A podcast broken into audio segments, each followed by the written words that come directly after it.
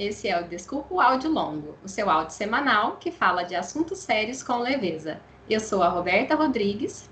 Eu sou a Carolina Martins e o episódio de hoje é Solidão Devora?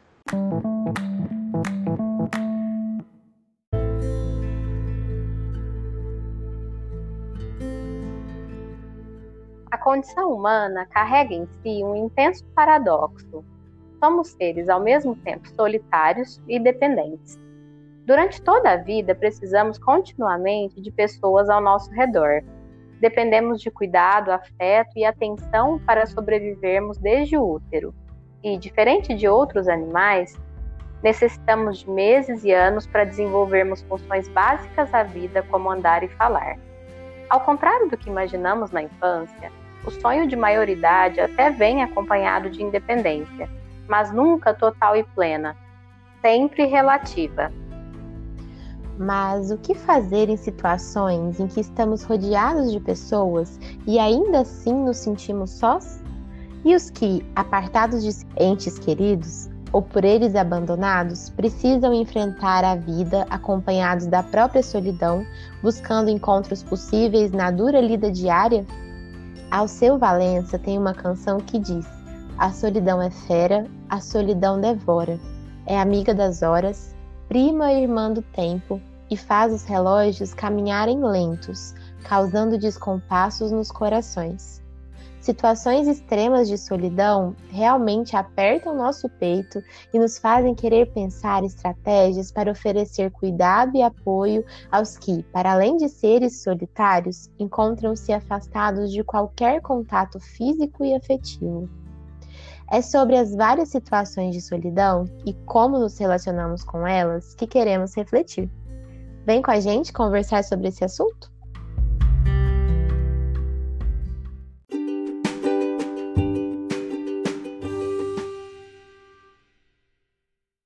E hoje a gente tem o privilégio da gente estar muito bem acompanhadas aqui por uma pessoa que já veio no Desculpa Áudio Longo e foi muito requisitada para estar aqui de novo para falar desse tema que é a solidão.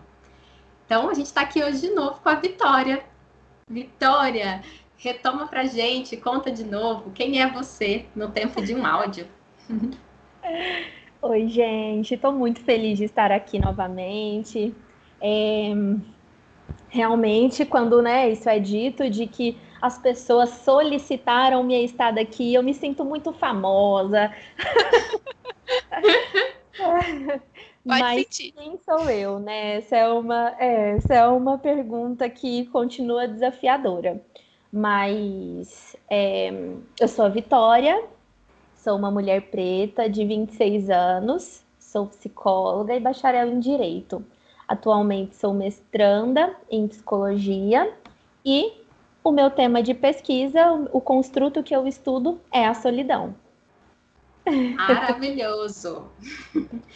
A gente está entendendo que as pessoas gostaram muito de você, Vitória, do nosso outro encontro, né? Mas a gente também ficou pensando sobre essa questão, né, de ser pedido para falar sobre o tema de solidão. Uhum. Um, um tema que acho que esse ano a gente teve que inevitavelmente lidar com ele na marra, Sim. mas é um tema, é, é- é difícil, é complexo, independente de pandemia. Né? A solidão é algo que a gente, enquanto ser humano, a gente tem que lidar com ela. Uhum. Então, assim, a gente queria começar te perguntando, né? Como que você vê é, a solidão? Como que você entende solidão? Sim, sim. É, de fato, quando a gente fala sobre aspectos que envolvem nossas emoções, né, é, são sempre assuntos desafiadores. Então, tenta numa tentativa aí de se pensar e definir solidão, é, a gente já parte de um lugar difícil, né? Porque a solidão é um sentimento. Mas é, a solidão é um sentimento que faz sofrer. Então, antes de tudo, ela parte de um lugar de sofrimento de fato. Normalmente, ela está associada muito mais à qualidade das relações que a gente estabelece do que à quantidade em si. É claro que a quantidade é um fator importante. Então, se a gente for pensar aí, né? Tentando pegar, por exemplo, o momento que a gente está vivendo, né? Final desse ano de 2020, nos aproximando dessas datas comemorativas de Natal e todo mundo lidando aí com tudo isso que envolve pandemia, Natal e uma novidade para gente, né? É, principalmente para nós brasileiros, assim, gostamos muito de festa e tal, como é que as coisas serão, né? É, quando a gente pensa no que é solidão. Então, eu posso, pode ser solidão, eu passar o meu Natal objetivamente sozinha. De fato, eu estar sozinha, sem outras pessoas ao meu redor. Se isso, é, se esse estar sozinha me faz sofrer, porque essa é a condição, se eu me sinto desconfortável com estar sozinha de fato, eu estou, né, me sentindo sozinha. Então, isso configura solidão para além desse aspecto né, é, é, quantitativo, tem um aspecto qualitativo também. Porque eu posso estar cercada de outras pessoas, como a Carol descreveu, e sofrer com a solidão também. Não só porque eu me sinto só, mas porque a qualidade das relações que se estabelece não são satisfatórias para mim. Então eu posso estar em um Natal cercada das, da minha família, e sofrer com a solidão, mesmo estando cercada. Seja porque ou eu não me sinto bem naquele ambiente, lembrando que a solidão é um, estágio, é um estado de sofrimento, ou porque as pessoas não me acolhem de uma forma que eu me sinta bem naquele, naquele espaço. Né? Então, a solidão ela é composta por duas etapas. A primeira etapa, que é uma etapa cognitiva, na qual eu olho para mim, como eu me percebo, né? E a segunda etapa, que é a etapa sentimental, né? Que é a parte que me faz sofrer. Eu acho muito interessante você trazer isso, porque faz as pessoas pensarem um pouquinho em como elas estão se percebendo no contexto em que elas estão. Uhum. Né? Porque a partir do momento que você fala que tem essa etapa do como eu me vejo, como eu me percebo, automaticamente a gente já começa a pensar: peraí, como é que eu tenho me sentido? É, e como eu me sinto quando eu me vejo só. E eu acho que esse tem sido um dilema grande mesmo esse ano. E acho que, que dá até pra gente já sair um pouco desse ano mesmo, porque é, isso é um dilema grande do ser humano. Uhum. O que, que significa para mim ficar sozinho? O que, que significa para mim estar com outras pessoas?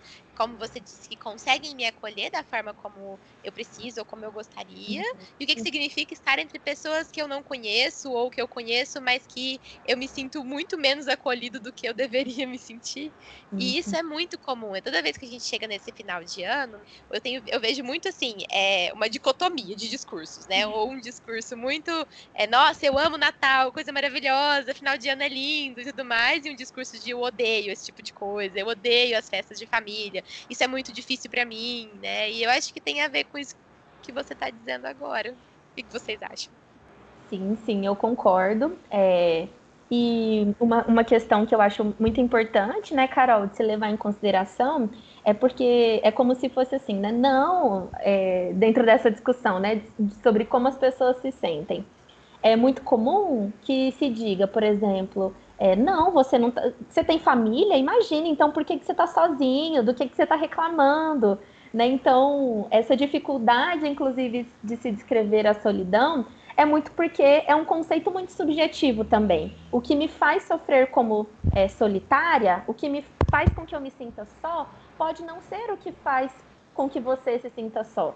Então, eu posso, é, às vezes, um. E aí, pessoalmente, né? Eu colocando aqui eu posso estar, por exemplo, no meio, eu posso fazer uma refeição e uma coisa que me faz, faz com que eu me sinta só é fazer refeições sozinha.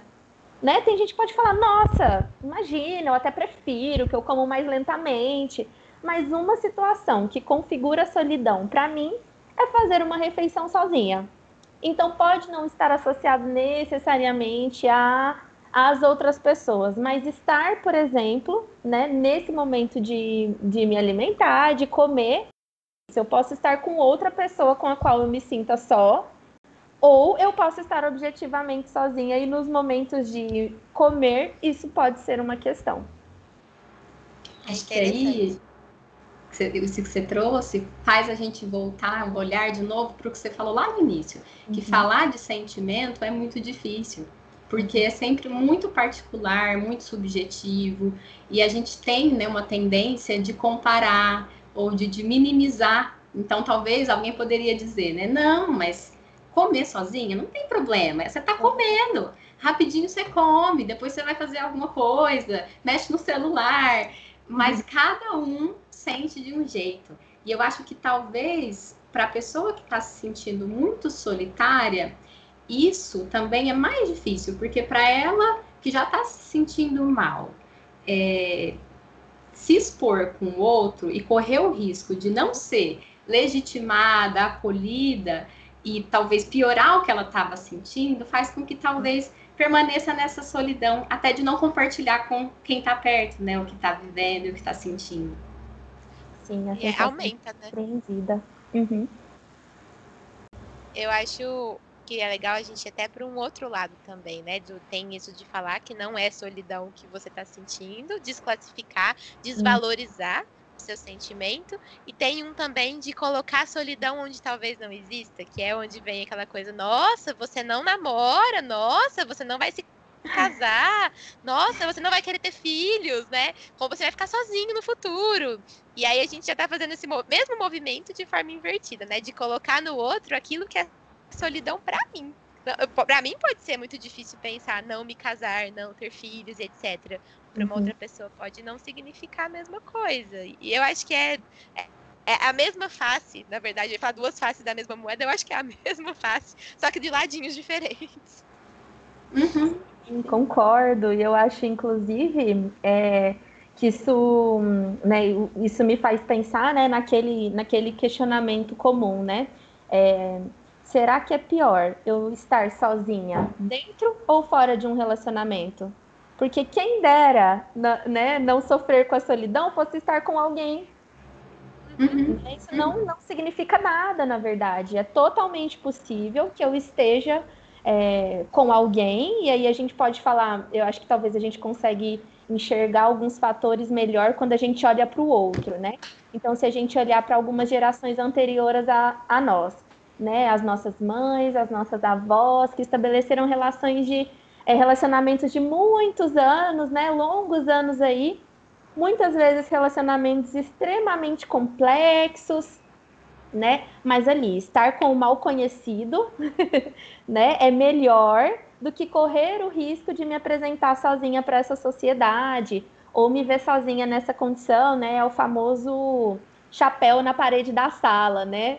Então, pode ser que não tenha mais um homem morando aqui, mas eu continuo deixando ali aquele chapéu para todo mundo que chegar, pensar, imaginar que tem, tem um homem ali dentro daquela casa, né? Porque é, de alguma forma isso representa uma segurança. Acho que a gente né, não deve tirar isso é, da questão, né?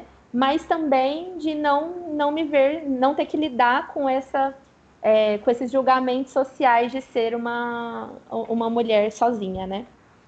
Uhum. E se a pessoa ela vai conseguindo, tá com ela mesma, e aí eu queria até conversar, ver o que, que vocês sentem, o que, que a gente pode usar. Se ela vai conseguindo estar tá com ela mesma e fazer companhia para ela mesma e consegue suportar o estar sozinha, com um pouco mais de tranquilidade, aí a gente então não está falando de solidão, aí a gente hoje tem um outro termo que é solitude. Esse termo, não sei se é hoje, né? Pelo menos eu há pouco tempo descobri solitude uhum. como essa esse braço aí da solidão, mas no sentido de que a pessoa está bem com aquilo e, e, consegue até usufruir e aproveitar esses momentos de estar sozinha consigo mesma e então escolher estar com outra pessoa por outros motivos, mas não porque para evitar estar sozinha. Isso seria a solitude?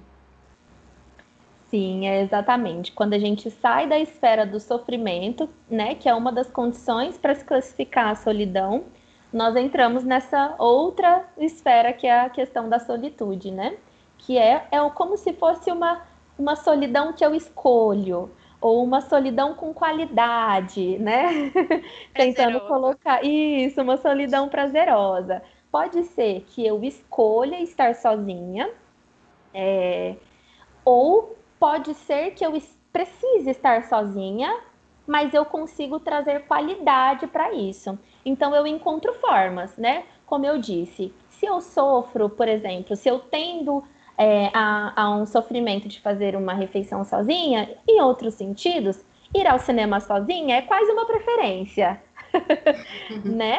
De fato, objetivamente, eu posso estar sozinha, mas eu desfruto daquele momento, não envolve sofrimento em si.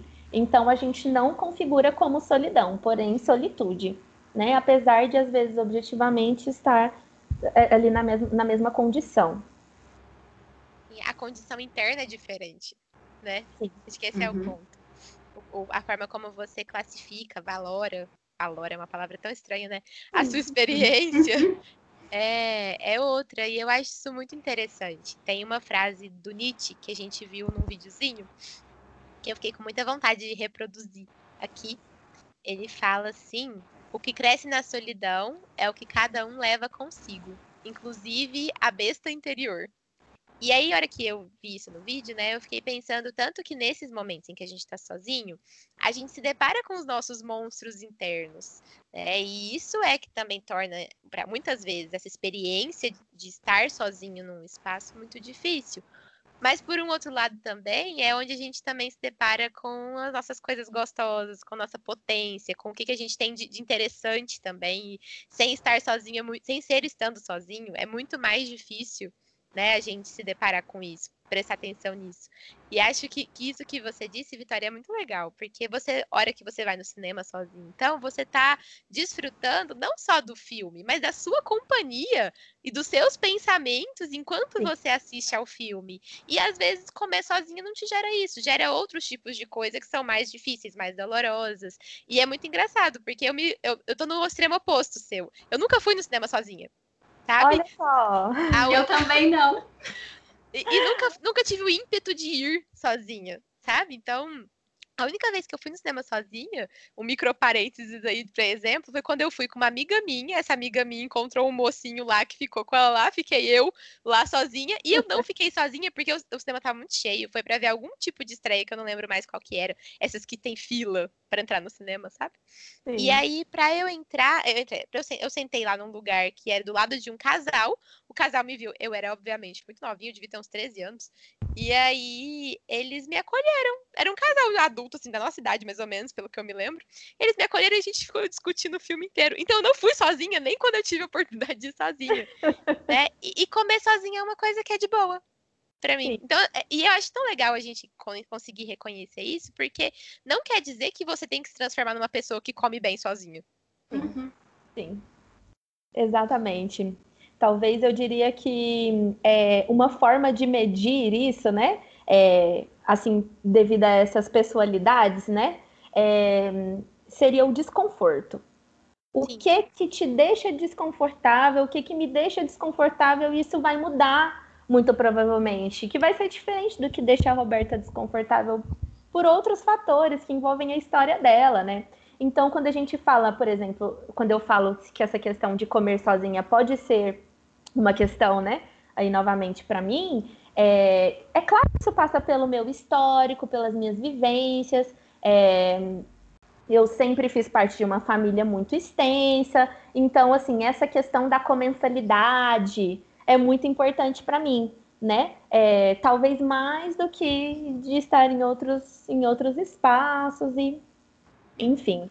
É, mas a, acredito também que uma coisa interessante dentro disso que você fala, Carol, é que nós somos é, as primeiras é, das, as primeiras gerações aí que tenta encontrar é, qualidade nesse estar sozinha né? As nossas mães e as nossas avós, na nossa idade, já tinham uma casa cheia de meninos, né? Eu falando mais de, de vivências minhas, né? Minhas duas avós na minha idade, uma já tinha seis filhos, outra tinha cinco filhos, né? Então já era uma casa cheia, assim. Então, é isso de dessa questão da casa estar cheia, é claro que dentro do que a gente disse, é, não, não é um condicionamento para que, que elas não se sintam sós, mas é uma forma ali de não dar nem muito tempo de se pensar sobre isso. Né? Nós somos uma geração que está se entendendo aí, né, nesses processos de viver muitas novidades, Né? E aí isso me lembra uma amiga que estava contando, né? Depois de um relacionamento de muitos anos, pela primeira vez, ela ela viu há quanto tempo ela não escolhia em qual para qual lugar ela ia sair. Né? Ela falou assim: "Nossa, fazem 10 anos que eu não escolhia para onde eu queria. Eu não sabia o que, que eu queria sair para comer, porque o meu companheiro sempre fez essa escolha. E depois do fim desse relacionamento, que eu comecei a pensar, gente, o que, que eu quero comer? O que, que eu gosto de comer? Para onde eu quero ir? Né? Então, são esses encontros com a gente mesmo, né? Que às vezes é essa solidão que durante esse caminho pode se transformar em solitude e a gente aprender de desenvolver esse autoconhecimento tão importante, né? Às vezes é uma chave. Isso que você falou é tão comum, né? Que a pessoa fique numa relação por muitos anos. E aí eu não tô nem querendo dizer nada de relação abusiva, porque pode a conversa ir por um esse caminho, mas não é isso que eu tô querendo dizer. Mas tá tão acostumado às vezes a estar com essa outra pessoa e talvez funciona bem na relação, né? A pessoa combinar, é, a pessoa é a pessoa que consegue falar, ó, oh, vamos para tal lugar, ela faz uma outra coisa. E aí, quando isso acontece, é muito comum da pessoa se sentir muito perdida, né? De não saber mais, assim, o que que gosta, o que não gosta. Então, realmente é um encontro de novo consigo mesma. E, e, essa outra parte que você tinha falado, né, das famílias muito cheias de pessoas, eu fiquei pensando na minha avó, na minha família também, era quase como se elas dissessem: e aí, minha filha, é um luxo ter tempo para poder fazer isso? né? E eu acho que sim, que a gente está no momento de um privilégio, da gente estar tá podendo olhar para isso, de pesquisas como a sua, de estarem podendo ser feitas, né, da gente ter esse valor que a gente fala muito hoje em dia, da gente poder ter momentos sozinha, da gente poder descobrir o que, que a gente gosta. Eu tive experiências muito boas, eu estava aqui pensando, de viagens, né? Pensei numa viagem para Portugal e uma viagem para São Paulo que eu fiquei sozinha. E é tão interessante porque eu tive um monte de perrengue no aeroporto, meu voo atrasou, lá em Portugal eu fiquei horas no aeroporto, mala não encontrava, e eu lá sozinha, e aí minha internet, a Wi-Fi do aeroporto que era só meia hora eu já tinha usado, e eu precisava avisar que eu ia chegar mais tarde. E quando a gente tá sozinho, parece que a gente se abre também para outras pessoas. Então eu tenho a experiência de, tipo, nessa situação, conhecer tantas pessoas Pessoas que do lado ali a gente começa a conversar, e aí, ah, vou abrir a internet para você.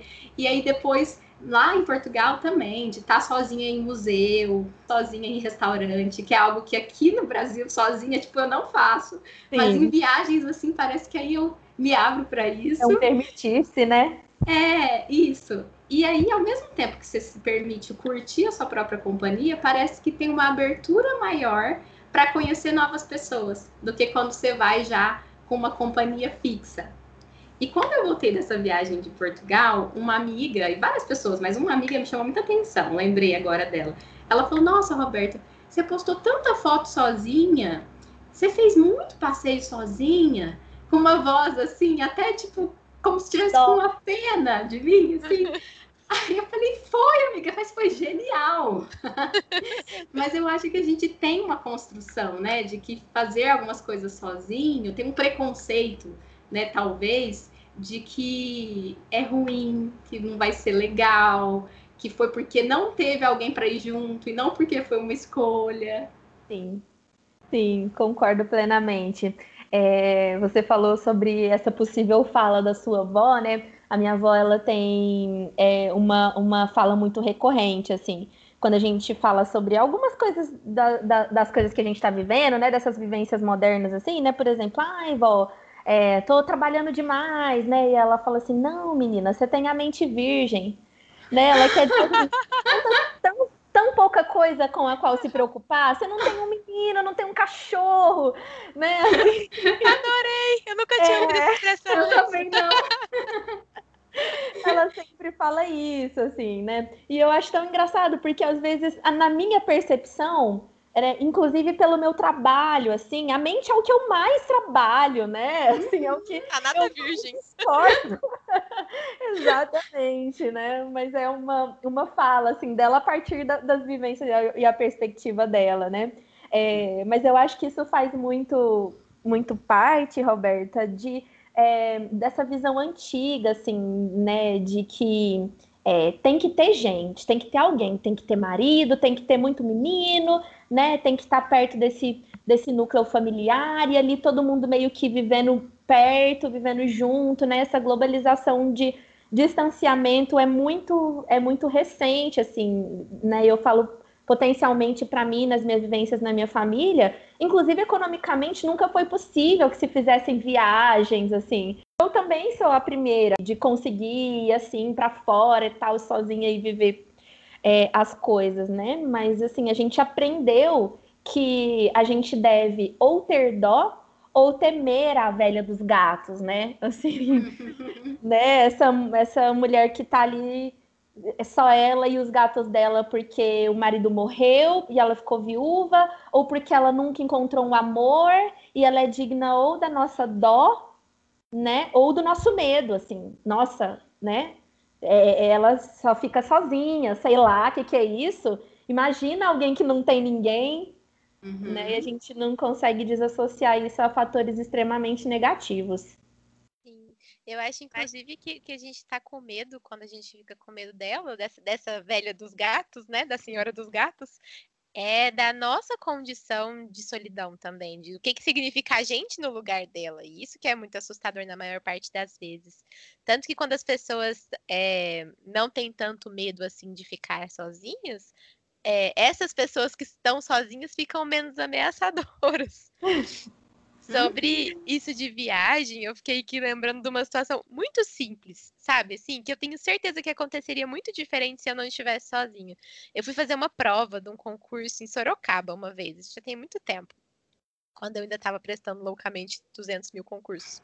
E aí, e aí é, na volta, eu fui voltar de ônibus, porque eu pensei, ah, é, é muito mais barato. Nem sei se tinha Uber na época, mas o táxi ia custar tipo 50 reais do lugar da prova até o hotel que eu tava. E aí, não, vou voltar de ônibus, óbvio, né? Cheguei lá, o ônibus só tinha que passar um cartão específico que não se comprava no ônibus, se comprava num lugar X. E eu, né, burguesinha que nunca andou de ônibus na vida, não sabia disso, né? Uhum. Vamos assumir os papéis. e aí, é, eu fiquei assim, né? Eu tava sozinha, aí veio um desespero. O que eu vou fazer agora? Ele se esqueceu o motorista vai me chutar daqui de dentro. Aconteceu um negócio tão legal, mas tão legal. Umas três, quatro pessoas que estavam lá dentro vieram e, e se dispuseram a pagar pro motorista, né, com o cartãozinho delas, a minha entrada. E aí acabou que um, um, foi mais rápido e passou lá, mas outras pessoas vieram junto. e eu falei que eu ia pagar em dinheiro, né, o, o, tanto que eu tinha que pagar ali, e não aceitaram. Essa uhum. pessoa não aceitou. E eu achei muito interessante, porque se eu tivesse é, junto com outra pessoa, a gente teria ficado meio assim, né, pivitado junto e saído do ônibus Isso. rápido. Não teria dado oportunidade. E eu acho que as pessoas também nem teriam se solidarizado tanto, né? Uhum. Estando sozinha, eu tive a oportunidade de deixar as pessoas também chegarem até mim. E, e eu não me senti sozinha nessa situação, sabe? Eu achei isso muito legal o que aconteceu ali, sabe? Sim, definitivamente. Acho que se, a gente, se eu fosse, inclusive, dar uma sugestão para as pessoas que estão né, buscando esse caminho aí de saída da solidão para uma solitude, né? É, para estar consigo mesmo de uma forma saudável, eu indicaria viagens como um bom, um bom pontapé inicial. Né? Eu também compartilho de momentos muito importantes, inclusive quando eu fui é, é, percebendo é, que haveriam formas saudáveis de eu lidar com isso, né? Porque a solidão sempre foi um, é, um fator importante com o qual eu lidei na minha vida, né? Seja a solidão desde de uma infância, assim, né? Seja a solidão de fato, de não ter é, e, e, aí potencialmente na escola, né? Diz que a gente já conversou, de não ter amigos na escola ou a solidão afetiva da adolescência, ou a solidão de estar sozinha e ser a única mulher preta na, na sala na universidade, ou ser a única em, em ambientes de consumo, locais de trabalho. Então, eu sempre, né, é, ou mesmo solidão de estar, por exemplo, em relacionamentos que nos quais eu continuava me sentindo sozinha. Então, sempre foi um fator com o qual eu fui vendo que de alguma forma eu precisaria lidar Né? E todos nós, assim, sem, sem dor, sem dor de precisar falar isso, mas é, nem que seja na nossa passada da vida para a morte, a gente vai lidar com a nossa própria companhia. Né? Então é melhor a gente encontrar formas saudáveis de fazer isso. E foi a partir do momento que eu falei, então é, então é assim. Então deixa eu fazer as pazes com isso. Então deixa eu procurar o ponto, o, o ponto bom, né? Então eu fiz também, Roberta. Fui para Portugal sozinha, ah, gente. Também. Carol. Ai, que delícia. Ai, Carol. eu vai curti suas fotos todas. as de vocês duas, inclusive. Tava lá só no Instagram curtindo as fotos. E, e, nossa, e eu acho que é muito disso de se abrir. Eu fui para o Rio de Janeiro, e aí, né, para quem é do Rio de Janeiro, isso pode não significar muita coisa, mas a gente sair daqui e ir para o Rio, que é um lugar que para a gente é muito vendido é, muita violência, muito risco, muito que que é isso, uma menina sozinha, né, e, indo assim para fora do Brasil ou indo para o Rio de Janeiro. Fui também fazer provas, assim, eu decidi, houve um momento é, muito marcante da minha vida. É claro que as pessoas podem fazer isso é, se entendendo, ou elas podem passar por isso com o auxílio, né, com o suporte de uma terapia. No meu caso, foi com o suporte, né? Apesar de sermos psicólogas, nós podemos, temos o direito de desfrutar disso também, né? Eu acho importante é, colocar isso. E foi no meu processo de terapia que eu entendi, assim, que eu não deveria deixar de fazer nada por não ter companhia. Né? Essa foi um, um, uma consciência que eu cheguei, assim, num, em um dia, e foi a partir da experiência do cinema, né? Que aí eu fui, vi com uma amiga se podia, outra amiga se podia, com a minha irmã, com meu irmão. E ninguém podia naquele dia. E eu decidi, eu falei em voz alta, falei, eu não vou deixar de fazer nada por falta de companhia. E, gente, abri um portal. né? E essas, essas viagens foram experiências também que eu conheci muita gente, que eu vivi coisas que jamais eu teria vivido se não fosse nessa condição de estar sozinha em outros, em outros lugares, em outros espaços, de é, eu ser a pessoa que oferece ajuda, mas também estar aberta para ser é a pessoa para quem outras pessoas oferecem ajuda. É sempre uma troca muito positiva, né? Realmente foi bom. Eu, eu te ouvi contando, e a gente tem nessas situações, que eu imaginei que o seu start, né, o seu início foi nessa ida no cinema, que uhum. dá uma sensação muito gostosa de autossuficiência. Não no sentido que a gente não depende dos outros, mas que a gente pode é, lidar com algumas situações da vida e fazer coisas prazerosas para a gente utilizando os nossos recursos. É, é, surpreendente, eu já senti isso também. E acho que é, dá para a gente dar aqui também alguns outros exemplos para as pessoas de que isso pode ser feito não necessariamente precisando viajar, igual a gente está uhum. falando, né? Sim. No período da pandemia, eu fiquei muito tempo sozinha em casa. E o que já, né, eu morava sozinha, não era uma novidade. Mas os finais de semana eu nunca ficava sozinha. Então, inicialmente, eu pensei, o que, que eu vou aprontar de final de semana sozinha? Tinha as lives, tinha as chamadas de vídeo, mas eu achei que a grande, o grande insight, a grande consciência, e até fiquei no período da pandemia, em, alguns momentos, muito feliz, que eu até sentia como estranho, mas é que eu pude aproveitar esse período sozinha nos finais de semana de perceber que eu podia cozinhar minha própria comida, tendo consciência do que eu estava fazendo, procurando uma receita que eu queria, fazer alguma coisa diferente. Podia ler um livro que eu escolhi ler, ou assistir um filme que eu escolhi assistir. Então, tudo isso que às vezes a gente pode fazer com pouco, né, em casa, é, pode trazer essa sensação de muito prazerosa e gratificante de que a gente pode se entreter, que a gente pode se curtir, que não precisa de tantas coisas assim. Sim, sim, concordo plenamente. Inclusive, acho que é uma questão em comum que a gente traz sobre esse início de fazer as pazes com estar sozinha, né, Roberta? É, é o fato de que é, isso não é natural, né? Como foi dito no começo, é, a nosso, o nosso conviver, ele é ele faz parte da nossa vida, né? Nós fomos feitos para conviver, né? Nós seres humanos, a gente não sobrevive sozinho. a gente precisa dessa comunidade. É, mas é, isso de estar bem sozinho, normalmente não é, é muito natural, assim. A gente precisa acionar fatores internos, né? Então, quem está nessa busca talvez tenha a sensação, nossa, é muito mais fácil para elas, olha como é isso. Mas é, isso é um trabalho interno, assim, a gente precisa né, repetir para a gente mesma, a gente precisa, né, quando, quando eu falo, né, nossa, fiz muitas viagens sozinhas, talvez falta que eu contar que normalmente no caminho, no ônibus ou no avião, de todas elas houveram momentos de choro. Uhum. É. Então, assim, é, é um estar bem, mas é um estar bem apesar dos momentos que não se está bem. Né? Então, tenho medo de, meu Deus, eu vou mesmo. Nossa, mas é, o que, que as pessoas podem pensar? É, acho que uma coisa que eu sempre temi foram os olhares de dó. Né? É interessante falar isso, né? Por exemplo, eu tinha muito medo de pensar, Gente, mas eu vou no cinema sozinha, ainda mais que é um espaço de você ir com outras pessoas ou ir em casal. É, as pessoas vão olhar para mim, vão achar muito estranho, né? E aí, até eu ir a primeira vez e ver o quanto de gente sozinha vai no cinema.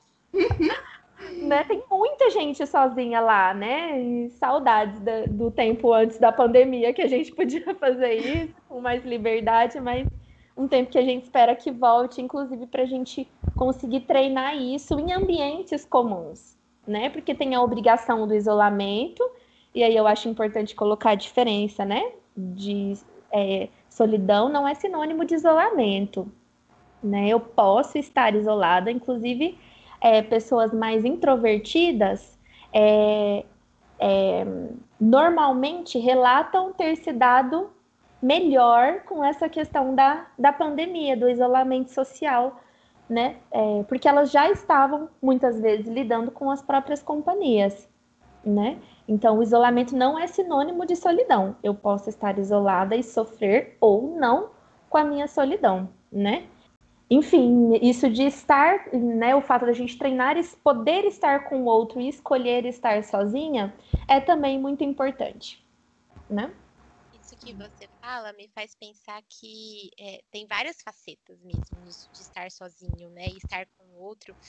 E a gente, enquanto ser social, é, enquanto nós não, nascemos e ficamos sozinhos, se a gente ficar sozinho, a gente não sabe, não descobre como é que é ser gente, não aprende a ser gente, né? Precisa é, confiar para poder curtir essa solidão, né? Esse, essa solitude, como vocês estão falando, a gente precisa confiar que depois que a gente tiver curtido, tem gente esperando por, por, nós, tem gente que gosta da gente, tem gente que nos acolhe quando a gente precisa. É muito mais fácil eu conseguir fazer uma viagem sozinha se eu souber que se eu precisar de alguma coisa, se um pepino estourar, muito, uma, uma bomba estourar ali, eu vou Sim. ter a quem recorrer mesmo que de, de longe. Né? Se eu sinto que eu não tenho ninguém a quem recorrer, vai ser muito mais desesperador ficar sozinho. Uhum. Então, é, é, a gente ter um ambiente em que a gente se sente confortável e que a gente confie que vai permanecer ali com algum tipo de estabilidade, faz a gente também ter mais recurso, né? Conseguir ficar mais tranquilo sozinho.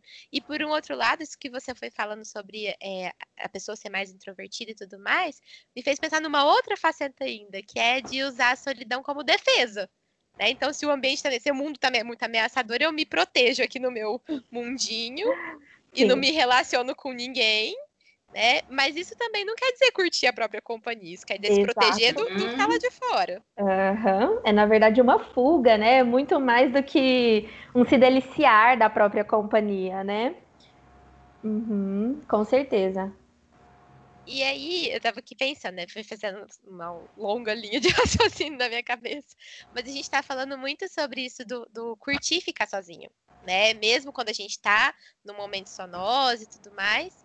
E o que, que significa isso? E eu acho legal a gente conversar do outro ponto, que a gente até começou a pincelar, né? Do que, que é ficar sozinho, mesmo rodeado de um monte de gente. Que eu acho que a gente até aproxima um pouquinho mais do seu é, objeto de, de, pesquisa, né? Então, Sim. acho que seria legal a gente conversar um pouquinho disso também. Uhum, uhum como, como eu disse, a solidão ela está muito mais associada à qualidade do que à quantidade de pessoas. Então, né, é, quantas de nós já não estivemos em uma festa e a gente tava, tava lá só que pensando, ai, que vontade de estar em casa, só assistindo minha TV, né? Ou seja, eu me sinto mais confortável, me parece me sentir melhor, é, que eu posso estar me sentindo melhor estando em casa, estando sozinha, né? É, e aí fazendo uso do, do sozinho objetivo, é, do que estando em uma festa cercada de pessoas né? Ou dentro de um assunto que eu não me sinto parte, numa roda de amigos ou numa reunião familiar, né? Então, é, é totalmente possível que eu me sinta é, deslocada daquele ambiente e estando no meio de outras pessoas, eu me sinta sozinha. É, acho que um fator importante, as redes sociais, né, no meio disso tudo, assim, né? Como que, ué, Vitória, mas você não tem acesso? Manda uma mensagem para alguém, né? É, fala com alguém, faz uma chamada de vídeo. Acho que tem a parte de que a gente precisa mesmo dessa questão de estar próximo, isso é um fator importante. E também o fator adoecedor dessas redes sociais, que só vendem uma vida perfeita, né? Se você vai lá ver, às vezes, é, o feed de, né, das, de muita gente, assim, é, o que, que, é muito comum? A pessoa está lá num momento totalmente é, isolado, no meio de uma festa, sei lá, né, de uma festa familiar, e aí eles falam: vamos juntar para tirar uma foto. Todo mundo sorri e depois da foto cada um volta para o seu celular, para o seu isolamento, muitas vezes, mesmo estando em espaço comum. Só que quando eu vejo na rede social a família do outro, tá todo mundo junto, sorrindo. Isso aumenta a minha percepção do meu, do meu isolamento, da minha solidão. Eu falo isolamento é, potencializando quem está obedecendo isolamento ainda, né, gente? Também, eu acho que tem isso. E, e, aí eu lembrei da Viviane Mosé, que é uma filósofa, que ela fala muito é, que a gente tem um defeito, um problema que a gente pega nesse momento das redes sociais e compara a nossa vida, com toda a sua complexidade que tem nela, com a foto, com aquela foto, com aquele momento. E que é impossível a gente fazer esse tipo de comparação de uma vida com uma foto. Porque é só isso que a gente tem quando a gente vê nas redes sociais. A gente não tem acesso a outra coisa. A gente não tem acesso a essa parte da história que você está dizendo que vai saber como que estava a família naquele dia, ou ainda que estivesse tudo maravilhoso naquele dia. Sim. É um dia, é uma foto de um instante fugaz que passa, né? Uhum, uhum. Com certeza. É, é, muito interessante a gente pensar como que o mesmo recurso funciona como potencializador tanto da solidão quanto também como recurso para diminuir essa solidão. Uhum. E, e como que é a questão e a chave da questão é a forma como a gente vai se relacionar com essa coisa, com esse recurso. Então, eu posso me relacionar com o Instagram de uma forma muito interessante, ou com o WhatsApp de uma forma muito interessante, de é, hora que eu estou me sentindo mal, poder usar aquilo para resgatar as pessoas com quem eu me sinto mais segura, ou eu posso também usar nesse jeito que todo mundo já usou pelo menos alguma vez na vida, de ficar ali rolando o dedinho para baixo e vendo só viagens maravilhosas e pessoas sorrindo o tempo todo e casais sendo os, casais mais felizes que existem no mundo, que não tem problemas. E eu aqui, né? E eu nessa vidinha minha. E acho que esse uso que a gente vai fazer vai variar muito de como a gente tá. Uhum. Né? Se a gente está bem com a nossa vida, a gente costuma fazer um uso mais consciente, mais tranquilo, né? De estar tá utilizando aquela ferramenta para utilizar a ferramenta em si e não para comparar e não para trazer né, é, é mais sofrimento para a gente, porque quando a gente está muito mal, a gente parece que vai lá olhar com esse intuito, né, de comparar e de gerar sofrimento. Sim, sim, me lembra as escolhas de música, né? Às vezes a gente escolhe uma música que potencializa o nosso sofrer, ao invés de ajudar as nossas emoções, assim, né? Então eu já tô num momento mais triste, mais cansada, eu vou pôr uma música internacional de chorar, assim, né? Então eu não me ajudo, né? Eu acho que isso é um, é, é um fator importante, assim. Então deixa eu me ajudar ou, ou se eu sei que normalmente eu tendo a ter um olhar de comparação nas redes sociais, então que eu evite ou que eu encontre formas saudáveis, ou que eu vá para caminhos que me ajudam mais, né? Encontrar formas saudáveis também de tentar utilizar isso aí, que normalmente é um recurso mais imediato que a gente recorre, porque está um braço de distância. Às vezes encontrar com outra pessoa exige uma mobilidade, um deslocamento, né? Que eu não posso, ou não estou disposto naquele momento, então é, tentar transformar esse uso das redes em algo que possa me ajudar é, é, nesse sofrer sozinho, vai ser importante. Com certeza. E a gente tem muito interesse, Vitória, de saber como que é o seu trabalho específico de estudo da solidão. Assim, você estuda a solidão é, dentro de instituições, é isso? Conta pra gente um pouco como que é. Sim, isso mesmo. É, eu faço uma mesclagem aí, né? Estudo a solidão é, dentro de instituições.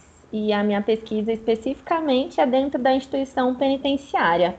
Então eu avalio, né, através de uma escala, os níveis de solidão, né? É, mas para além da minha pesquisa, assim, outros estudos que eu tenho acesso, né, por, por é, estar sendo meu universo há um tempo, é, algumas coisas eu acho que são importantes da gente pensar, né? Por exemplo, a associação entre a solidão e outras formas de sofrimento, né? Então aí a gente pode falar da depressão, né?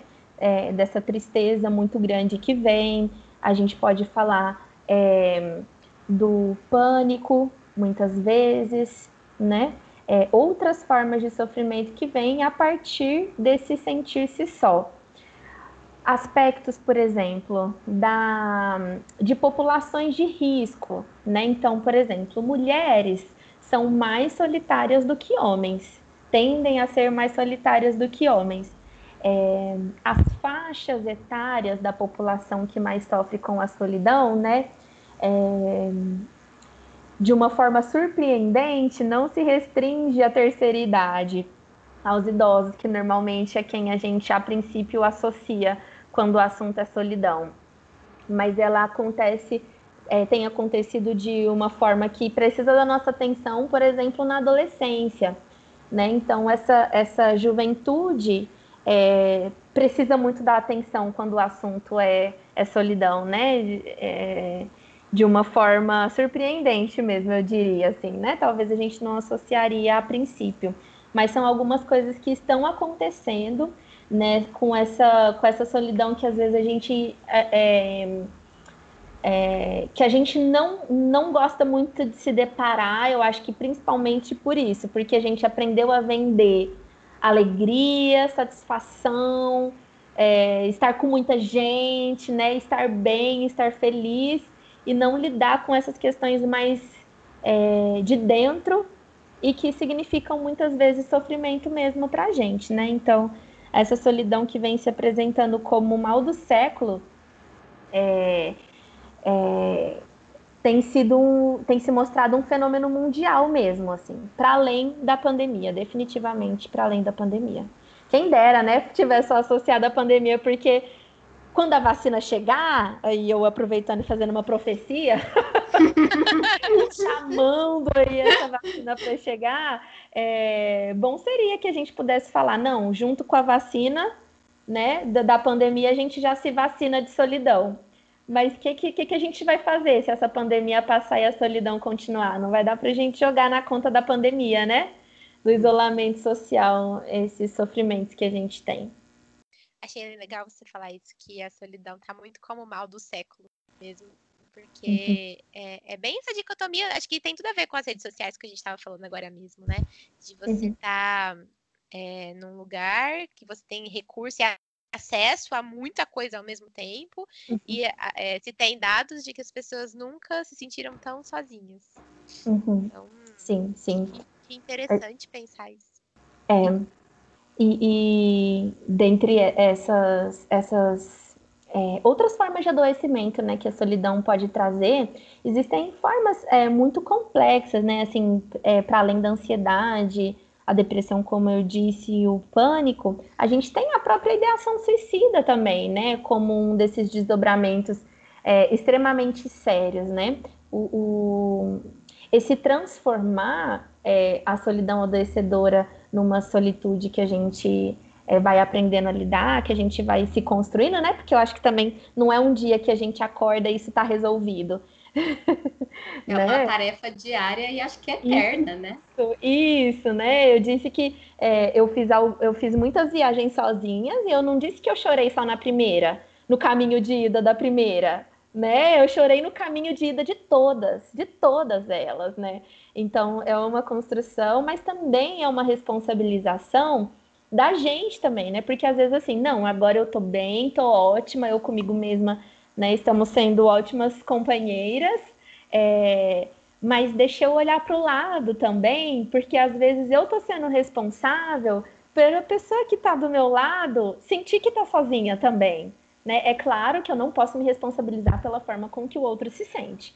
Né? Eu acho isso bem, é, bem importante, mas existem formas de contribuição né? Porque às vezes eu, eu consigo resolver isso comigo mesma, mas o outro está precisando que eu me faça mais presente, ou eu posso me fazer mais presente para o outro, né?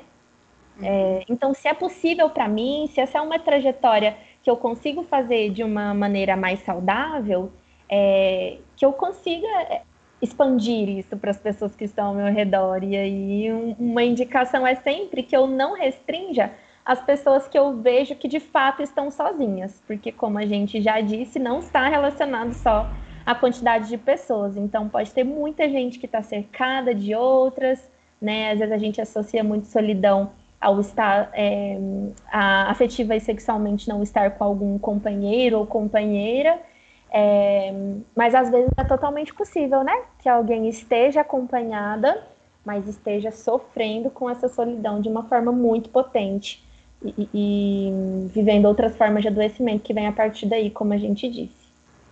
Eu até acho que talvez durante a pandemia, é uma hipótese, né, que eu faço aqui, as uhum. pessoas que se sentem muito sós, é, talvez se sintam mais reconhecidas e vistas e legitimadas e menos estranhas, e talvez lidar com essa solidão né, depois que essa pandemia acaba, ou pensando nessa solidão anterior à pandemia, parece algo que é mais difícil, porque uhum. é, é, lutar contra a maré. Assim, é, parece que você se sentir muito sozinha mesmo, né? Além do sentimento de solidão, algo que não dá para você ampliar e entender que outras pessoas também sentem. Porque quando a gente está muito sofrido, a gente não costuma conseguir olhar para o lado e ver que a outra pessoa passa por algo parecido né? A gente tende a também se isolar mais, até uma característica da depressão. Então, eu penso que nesse momento da pandemia, em que a gente pode olhar para o lado e ver que, em medidas gerais, está todo mundo tendo que se haver com a solidão, com o isolamento, né, com o fato de não poder encontrar as pessoas, me parece algo que aproxima e é mais difícil, mais adoecedor depois ter que lidar com isso quando aparentemente está todo mundo bem, todo mundo se relacionando. Tenho essa sensação. Uhum. Eu ouvi uma coisa que eu achei bem interessante. É, é, eu já não me lembro mais, assim, mas as pessoas falando: nossa, olha a gente nesse isolamento, né? A gente já está se sentindo ruim, assim, né? Já estamos nos sentindo presos. Imagina as pessoas que estão presas. Eu falei, olha, então a gente precisou viver para se lembrar de uma população totalmente invisibilizada, né? Uhum. E que assim, enquanto a gente, porque a gente pode conversar sobre a população, a população que eu pesquiso, que é a população carcerária. A gente pode conversar sobre essa população aqui, depois a gente termina o nosso áudio, a gente vai viver nossas vidas, e quem está preso continua preso. E a gente vive, nossa, passa tanta coisa, a gente fala, gente, que ano extenso, vivemos tantas coisas, aí passa, a gente fala, nossa, em cinco anos aconteceu tanta coisa. E tem gente que tá lá, na mesma condição, totalmente esquecida, invisibilizada, presos, presos, continuam detentores de todos os direitos humanos que deveriam, mas presos. E às vezes, para a gente se lembrar e para a gente pensar minimamente com empatia olhar para essa população, a gente precisou ficar preso dentro de casa três dias no máximo, para não sair ali e comprar um pão, para não sair ali e ir no supermercado socorrer com o que precisa. né? Infelizmente a gente ainda precisa disso, assim, a gente ainda está muito desconectado, né, do outro. Vitória sempre trazendo verdades difíceis de engolir. Uhum. Sim, é exatamente o que eu ia falar. Que mostra o tanto que, por mais que a gente fale muito sobre empatia, é muito difícil ter empatia de verdade. Porque uma coisa é você se colocar. Acho que eu falo isso tanto que já. Né, mas é, continua sendo muito verdadeiro. Uma coisa é eu falar assim, nossa, se eu fosse fulano, eu faria isso. Outra coisa é você conseguir pensar na condição que o outro está vivendo, da forma como aquele outro está vivendo, que não sou eu, que não é a minha vida. E, enfim, né, é difícil demais ter empatia, não é um trabalho fácil. E, e, nossa, de verdade, é isso que a Rô disse, é uma verdade dificílima de engolir. E, e, que é muito fácil da gente afastar com a ideia de não, mas se eles estão presos é porque eles fizeram alguma coisa que eles têm que estar tá lá, né? Eles estão sendo punidos. Mas eles serem punidos significa que eles deixam de ser seres humanos. É, acho que, que você traz uma reflexão muito muito sensível mesmo aí, sabe, Vitória? Difícil de engolir, mas necessária.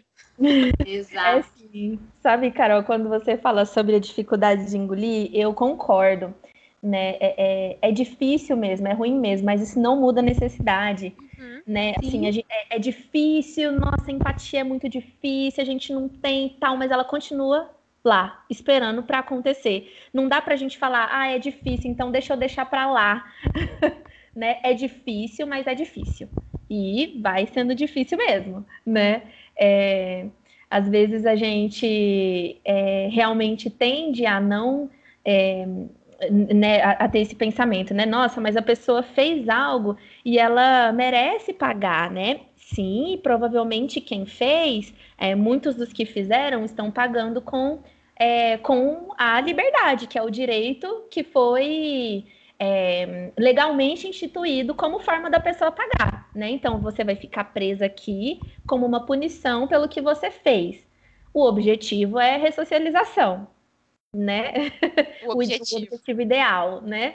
É a ressocialização. A pessoa vai ficar aqui presa é, com muitos dos seus é, outros direitos é, humanos, né? É, sendo violados, mas a intenção é que ela é, daqui a um tempo volte para a sociedade bem e recuperada e saudável.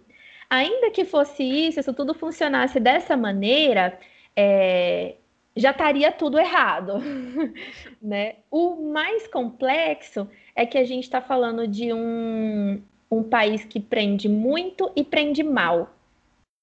Né? A gente está prendendo pessoas que não deveriam estar lá, a gente está prendendo pessoas é, que não deveriam estar lá por tanto tempo, né? A gente está prendendo porque o Estado é omisso, porque a sociedade se faz omissa muitas vezes né? Então a gente está prendendo errado. Se a gente estivesse prendendo certinho, né? E lá dentro só tivessem as condições erradas, então a gente está vivendo um, um, uma penalização seletiva. A gente escolhe quem a gente prende, a gente escolhe quem a gente pune e as maneiras que a gente faz isso, né? Com justificativas legais aí que muitos estão esbravejando, mas que realmente, infelizmente, não está funcionando em, em algum tempo essas pessoas retornam para a sociedade e elas estão dando para a gente uma devolutiva, né? Que às vezes a gente não está querendo muito ouvir.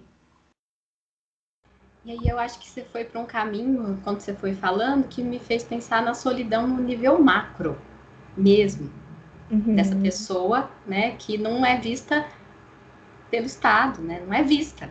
Sim, sim, exatamente. E muitas vezes é, devido a essa é, invisibilidade dessa pessoa, às vezes a única forma dela ser vista é quando ela pratica uma ilegalidade, né? Então a gente fala, por exemplo, de uma criança que não tem o direito de brincar, que está precisando trabalhar durante sua infância, que não tem a comida que ela precisa, que não tem a moradia básica, ideal que ela necessita, não tem é, uma estrutura de suporte social, é, só que em nenhum desses momentos ela está sendo enxergada por esse Estado.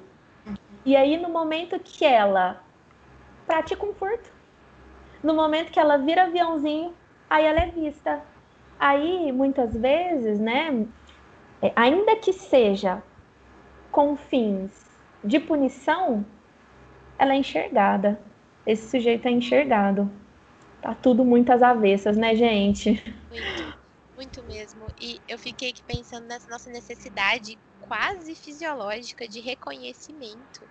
A gente precisa ser reconhecido enquanto gente, não só essa coisa do reconhecimento de, nossa, você é ótimo e tudo mais, que também é, é muito importante, mas uhum. de ser reconhecido enquanto pessoa, enquanto alguém que existe e que tem necessidades e que tem desejos e que tem um monte de outras coisas também e que essas crianças muitas vezes não são reconhecidas enquanto gente, enquanto pertencentes à sociedade. Não precisa ficar ser criança, não, pode ser adulto também. E, e, que dor que isso é. Isso é a solidão nível macro mesmo, né? Essa de que não existe um reconhecimento. Isso que você falou, por exemplo, a hora que a criança vira aviãozinho, ela está sendo reconhecida. Negativamente, mas é reconhecimento de algumas uhum. pessoas, mas reconhecida positivamente por outras. Porque ela está fazendo um trabalho que alguém quer que ela faça. Uhum. Uhum. De alguma forma ela consegue um dinheiro que de outras formas não conseguiria, né? É, sim, é um reconhecimento, definitivamente, a ser enxergada e reconhecida pelo que faz, né? Infelizmente.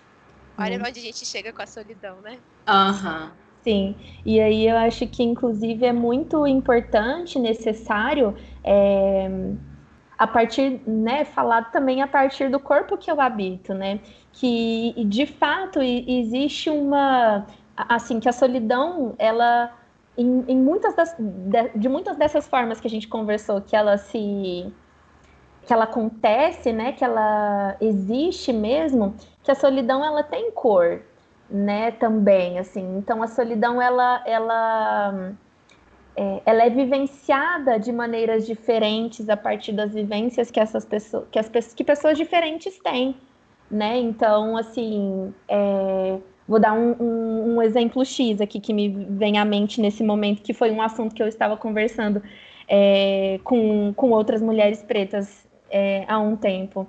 É, a, a vivência de não ter par na festa junina quando criança, né? Quando a gente não tem par para dançar, isso é uma, uma solidão que acontece muito, né, de, de criança, assim. É, ou mesmo quando a gente fala dessa questão do, do, dos aviãozinhos, né? Em um país que quando se fala de classe, se fala de raça, um, né, provavelmente uma criança, um adolescente que precisa é, desse trabalho, né? Quando a gente fala da necessidade de se fazer isso, a gente está falando de uma juventude negra também, né? Então, acho super é, é, é importante é, racionalizar como essa solidão acontece também, né? As vertentes, como ela afeta, né? É, pesquisas, por exemplo, mostram também que mulheres negras tendem a ter menos relacionamentos. Então, a gente pode falar sobre indivíduos, mas quando a gente fala percebe uma questão que, tá, que está acontecendo com muitos indivíduos, uhum. a gente não está falando de uma questão individual, a gente está falando de uma questão é, social, cultural, né? A gente está falando de uma, uma construção do nosso Estado em cima dessas, dessas questões, né? Infelizmente. Sim, e que dá para a gente ir por vários vértices, que daria para a gente falar é, visualizar isso, por exemplo, na própria penitenciária, né? Que provavelmente, acho que provavelmente não, as pesquisas mostram, né? Que a maior parte da população carcerária é negra. Uhum, uhum. Sim. Mas sim. tentando assim retomar para o nosso assunto, uhum. que está misturado com isso, né? Mas o que eu queria assim também saber é como que está sendo a solidão para essa população carcerária diante de tudo isso que a gente está falando, né? Como que eles estão vivendo isso? Uhum, sim, sim. É, a população carcerária também sofre com a solidão, né? É, eu, e aí eu acho importante a gente lembrar que quem está lá também é gente e quem está lá é um, é, quem está lá é um recorte da nossa sociedade. Então, se aqui de fora a gente está sofrendo com a solidão, lá dentro eles também estão sofrendo com alguns agravantes, mas também é, desenvolvendo é, estratégias e formas com as máquinas que eles têm lá dentro, né? De conseguir lidar com isso. Então, é, é objetivamente, eles estão cercados, ou eu diria amontoados, né? de outras pessoas, pela quantidade de pessoas que tem ao redor, né? É, fisicamente tem muita gente, as celas estão superlotadas, de fato. É, mas eles vão, eles sofrem de solidão. A solidão é um, é um fator, né, que está presente lá dentro também. Mas eles, as suas maneiras, estão procurando formas de lidar com isso. Então, é, os relacionamentos interpessoais, né? É claro, à medida do possível, com uhum. é, a partir de outros parâmetros diferentes da, da nossa sociedade aqui de fora, mas eles também estão buscando formas, né? É, porque assim, se assim não fosse, já teria se sucumbido, entende, Roberta? Uhum, sim. Então, eles, eles também estão tentando. Eu acho muito interessante a capacidade, a condição humana mesmo de buscar recurso, de buscar estratégia. É, e, e acho que entra um pouquinho numa coisa que, que a gente estava conversando mais cedo sobre como a gente se sente menos sozinho, se a gente pode compartilhar o que a gente está vivendo com alguém ali vivendo alguma coisa parecida. Né? Uhum. A gente fica menos só no universo, a gente é, se sente mais pertencente ou sente que alguém entende o que a gente vive, mesmo que por questões diferentes, mesmo que a pessoa tenha uma realidade um pouco diferente da nossa. Isso também está na base também da grupoterapia, né, da terapia de grupo. Mas não sei, é, acho que isso chega lá e chega também em outras instituições em que pode existir uma solidão muito grande, que é o caso de instituição de acolhimento de criança, adolescente ou de idoso, né? De, de os hospitais, essas instituições de, de, longa permanência, né? De retirada da pessoa da sociedade. Uhum. É, é legal pensar como que essa estratégia inclui estar perto de alguém que está vivendo alguma coisa parecida com a minha. Uhum. E eu fiquei pensando o quanto que é importante nessa vivência de poder estar tá dentro da instituição e a Vitória ou outras pessoas que fazem estudos lá dentro para querer saber como que eles estão sentindo, para querer saber como que eles estão é, sentindo a solidão, porque acho que aí me dá assim uma esperança de que no meio de tanta coisa que a gente está falando que sai fora do que deveria ser, tem algumas pontinhas de esperança né? De que eles de que tem muita gente querendo entender, querendo compreender e querendo estudar. E uma coisa que eu tenho entendido cada vez mais é que a empatia ela é impossível de ser feita, né, na totalidade, mas que um dos únicos caminhos que eu acho que talvez seja o mais verdadeiro é que a gente precisa se aproximar, que a gente precisa estudar, que a gente precisa ter conhecimento, que a gente precisa compreender até né, cognitivamente, para gente, a gente conseguir se colocar no lugar. Escutar o outro de verdade, né? Aquela velha história da escuta.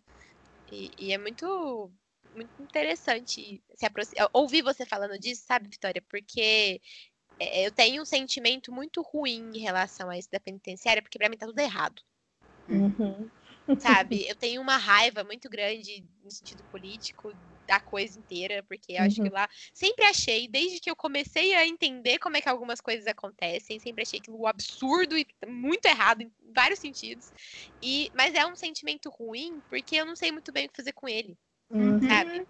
E aí, a hora que você traz a sua pesquisa, a hora que você traz não só a pesquisa é, empírica, mas a hora que você traz a sua pesquisa teórica também sobre o assunto, Sim. parece que eu fico mais é, tranquila com a ideia de que há coisas que a gente pode fazer com isso.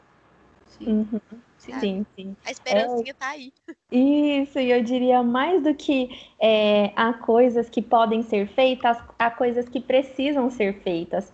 Se não porque a gente é, consegue desenvolver essa empatia que a Roberta descreve como idealizada, é, mas então, então vamos pensar egoisticamente, porque essas pessoas vão sair de lá. No Brasil, ninguém pode ficar preso mais do que 30 anos. Então, no máximo, em 30 anos, essas pessoas retornam para a sociedade. E aí? Então, é do nosso interesse também essa socialização, que todo mundo ri e fala que não tem, ela ela precisa, gente, ela precisa acontecer. Uhum. né? Assim, pelo bem de todos, pelo bem de todos. Então, se eu não consigo fazer isso pelo outro, que eu faça por mim mesma. Né? É... Mas se eu conseguir fazer pelo outro, eu acho que vai ser ainda mais, mais gostoso. é outro tipo de ganho, né? Porque, por um lado, a gente tem um ganho aí mais egoísta do, do, jeito que você está falando, de eu vou ficar mais seguro se essa, se essa ressocialização uhum. realmente acontecer, mas existe um ganho é, também pessoal, mas de crescimento pessoal, de amadurecimento pessoal, da gente reconhecer a necessidade do outro. E eu acho que isso é sem preço, a hora que a gente atinge isso, em termos de amadurecimento humano mesmo, né? Enfim, até desse interesse, né, de, de, de, de, algo que a Vitória falou, que a gente vai falando da solidão, mas também que às vezes a gente precisa virar a cabeça para ver o que, que, tem do lado. Né? Uhum. Né? Quando a gente consegue fazer isso, esse interesse genuíno, por entender o que está nos nossos lados e que isso inevitavelmente vai chegar sim na penitenciária, é, que a gente se a gente se enriquece, né? Porque a gente vai vendo os mundos. Não é só olhar para frente no nosso mundinho, a gente vai entendendo o todo. Fica, a gente fica mais rico. Sim. É, acho interessante até porque quando a gente fala aqui das nossas estratégias, nossas, de nós três, é, de lidar com as nossas solidões, passam por viagens, é, uhum. refeições, uhum. né, cinema. E aí? Né? E quem não tem acesso a essas coisas? Então, eles estão fadados a, a solidão, a sofrer com a solidão e a viver as consequências dos, dos outros adoecimentos que vêm a partir daí. Né? Então a gente precisa, né? E eu acho que esse foi o, o, grande desafio da minha, da minha pesquisa, assim. Então tá, o que, que eu faço com isso? Né? E minimamente uma devolutiva. Como que eu dou uma devolutiva depois de pesquisar esse aspecto? Porque é muito pessoal né? Eu vou lá, só mexo nessa questão e vou embora, né? Então, assim, o que que eu posso fazer para diminuir níveis de solidão para pessoas que têm aquele limite de opções? Né? Desafiador, e aí é a hora de colocar toda a criatividade que a gente tem para funcionar, né? E, e, e, é isso, quando, quando você fala, Carol, é, de que existe uma satisfação mesmo, né? Eu acho que é, eu concordo com você. Existe uma satisfação é, pessoal de ouvir. É, Nossa, ninguém tinha conversado comigo sobre isso. Nossa, isso me fez voltar lá em casa. Então, assim, existe uma parte que é nosso que é uma necessidade, mas existe uma parte que é nosso dever também de promover saúde, né? Potencialmente saúde mental, a gente falando aqui, né? né? De, de nós três, assim, de promover saúde mental é, para todos, para todas as pessoas. E lá dentro tem pessoas, então. Maravilhoso. Acho muito lindo isso esse movimento da pesquisa, sabe, Vitória? Isso que você contou há um tempinho que você fez, assim, de encontrar o que é a solidão para você e o que você faz com ela, e o que você faz com ela se tornar uma coisa tão ampla que você quer pensar o que as outras pessoas também fazem com ela. E como você pode ajudar as outras pessoas também a pensar sobre um assunto que também te é muito caro. Né? Uhum. E, e na, o movimento da pesquisa é muito esse, de você começar com uma coisa ali que te incomoda e a partir daquele aquele incômodo vai crescendo, crescendo, crescendo, a ponto dele não caber só dentro de você. Uhum. Ele precisa de tomar outros espaços, né? E eu acho isso muito bonito, sabe? Eu Sim. acho muito legal isso que você está fazendo. Então, parabéns. Ah, que bom, muito obrigada. Confesso, e, e talvez é, um, um dos meus grandes medos em algum momento foi realmente gente, será que é esse construto mesmo que eu devo que eu devo pesquisar, já que ele é, tem feito tão, tão parte do, dos meus pensamentos, né? Será que é com isso mesmo que eu devo mexer? É, e até eu, eu ir entendendo, né? Isso foi um processo. Eu ir entendendo que se não me envolvesse pessoalmente, eu podia largar. Uhum. Então não mexe. Perde né? sentido, né? Perde sentido, exatamente faz todo sentido, né? Ter que nascer de dentro para poder ter toda essa força que você estava dizendo que precisa ter para mexer fora. Sim, sim. Maravilhoso. Parabéns, mais uma vez. Obrigada, obrigada.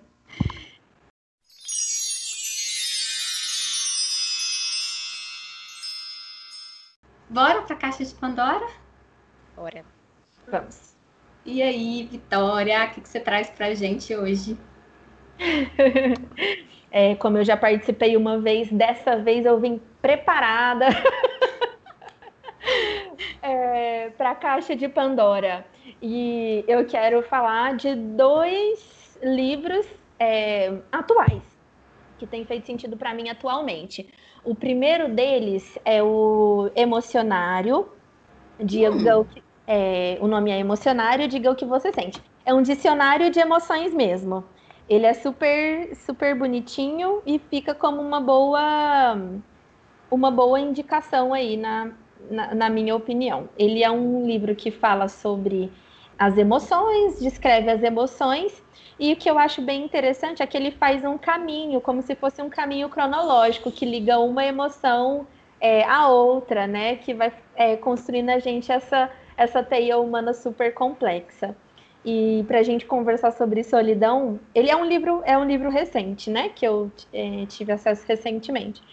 E aí eu tô tentando ler ele em ordem, assim, né? E aí eu voltei no, na solidão, né? No sentimento de solidão aqui. E eu acho que é um livro que trata com muito carinho. As ilustrações são muito sensíveis. O, os textos é, são de Cristina e Rafael, eu não sei falar os sobrenomes, mas acho que se der um Google já encontra. Uhum. É, e cada ilustração é de um, uma pessoa diferente. Né? Então é um livro extremamente sensível, fica como uma boa indicação aí, o emocionário, na minha opinião. E a minha segunda indicação, é, eu fiquei em dúvida sobre uma uma série e um livro, e eu escolhi o livro. é esse daqui, do o livro do Emicida, e foi assim que eu e a escuridão ficamos amigas. É um livro que fala também sobre isso, sobre é, nós e as complexidades das coisas que a gente teme. Aqui, o, a emoção é, principal discutida aqui é o medo e a são, né? O medo e a coragem. E, o medo e a coragem são personificados aqui, então existe o personagem do medo e a personagem da coragem. E eu acho bem, bem bonitinho porque fala como que a gente lida com esse sentimento, como a, estratégias da gente poder lidar com esses sentimentos que são dolorosos, assim, sentimentos que a gente tende a associar como negativos e aí eu amplio para solidão, cabendo aqui nessa, uhum. nessa leitura também. São aqueles livros infantis que é para adulto? que é para a vida, que é para do mundo. Exatamente, livros ah, infantis adoro. que são para gente. muito bom, muito bom. E você, Carol, o que, que você traz para a gente hoje? Eu tô numa onda meio parecida com a da Vitória, não dos, dos, das coisas infantis, não, das coisas que me tocaram recentemente, sabe? É, eu acabei de ver uma série que tá muito falada, muita gente já deve ter assistido, que chama O Gambito da Rainha. E é legal, é de uma menina que é fissurada no xadrez e ela é ótima no xadrez e tem a ver com a história dela, né? Mas eu queria convidar as pessoas, mesmo as que já assistiram, porque realmente teve um boom, de repente a gente só via isso em todos os lugares. É, queria convidar as pessoas a assistirem essa série com o viés da solidão. Que essa menina é uma menina muito sozinha sabe? Os, todos os sofrimentos dela foram é, atrelados à questão do estar junto ou estar só e das perdas que ela foi tendo no decorrer da vida. Assim, enfim, vou parar de falar, senão vou ficar dando muitos spoilers. Mas eu queria indicar essa série e ela é legal. Tem umas coisas assim que, que me incomodam, tipo o jeito glamorizado do sofrimento que muitas vezes a mulher tem retratado no cinema. Mas tirando essa parte, é muito boa. A construção é muito boa mesmo. E eu queria também indicar uma, uma curta-metragem que originou o filme, mas eu queria indicar o curta, que chama Hoje Eu Não Quero Voltar Sozinho.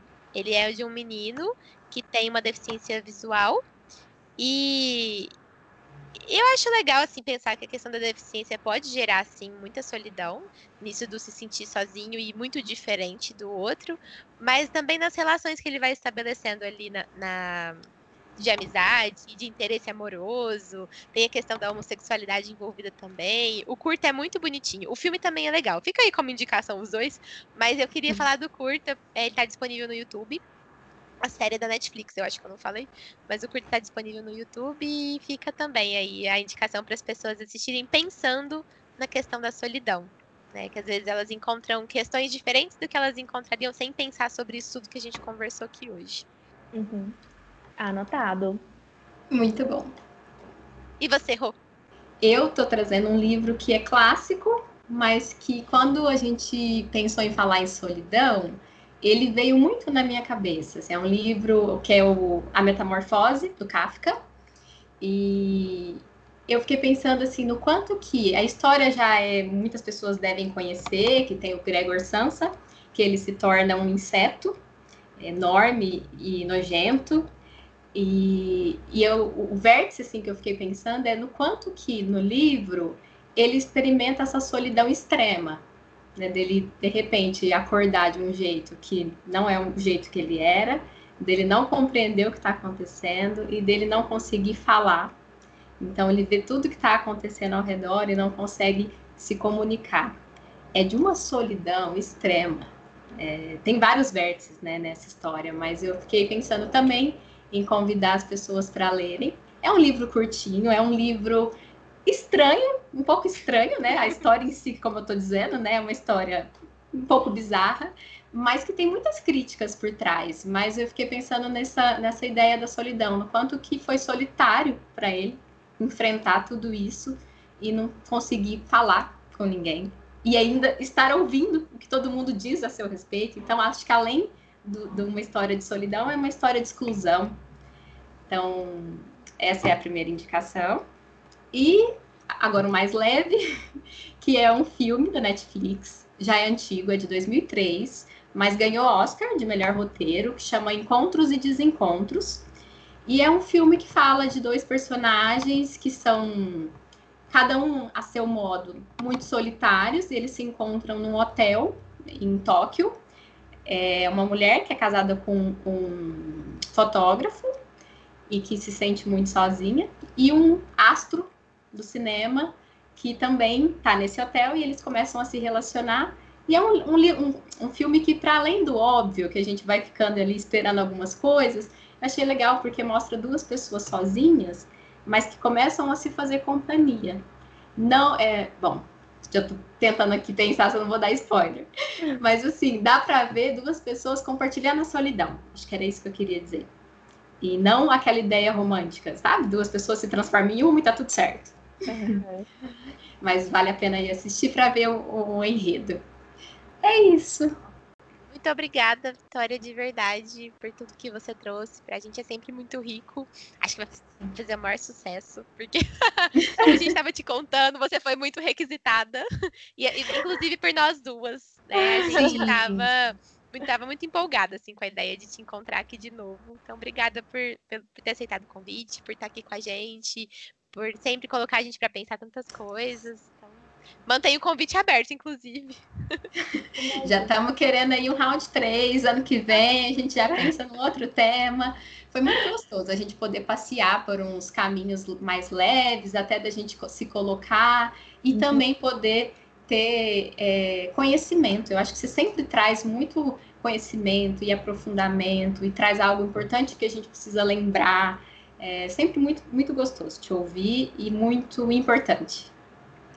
Que legal, gente. Eu fico muito feliz. É, realmente, é, às vezes, a gente pode abordar de, de muitas formas, né? Muitos assuntos, assim. E esses são realmente assuntos importantes da gente, da gente conversar e discutir. Eu agradeço vocês pelo espaço, Agradeço ao público que ouve também, que chega até aqui, né? é, é uma jornada de momentos mais leves, mais pesados, mas chegar até aqui é importante. E não podia deixar de parabenizar o espaço de vocês. Eu sigo o áudio, desculpa o áudio longo. É, ouço apareceu na, na, nas minhas é, top de, de, de, mais ouvidos do final do ano do, do Spotify. Adorei. Ai, adorei também. Eu ouço, gosto muito. Tenho os meus episódios favoritos. Quero também pedir a volta de muitas pessoas aí. Tá ótimo, então.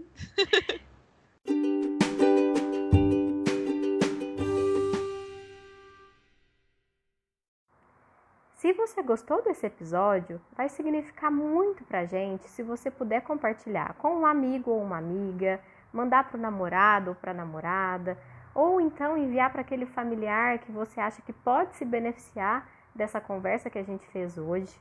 Isso para a gente vai significar muito, porque assim o Desculpa Áudio Longo pode chegar em novos lugares, em novas pessoas e novas reflexões podem ser feitas. E se vocês quiserem nos encontrar nas redes sociais, é só colocar arroba Desculpa o Áudio Longo no Instagram e no Facebook e por lá vocês podem curtir, comentar, compartilhar e também conversar com a gente. Até lá!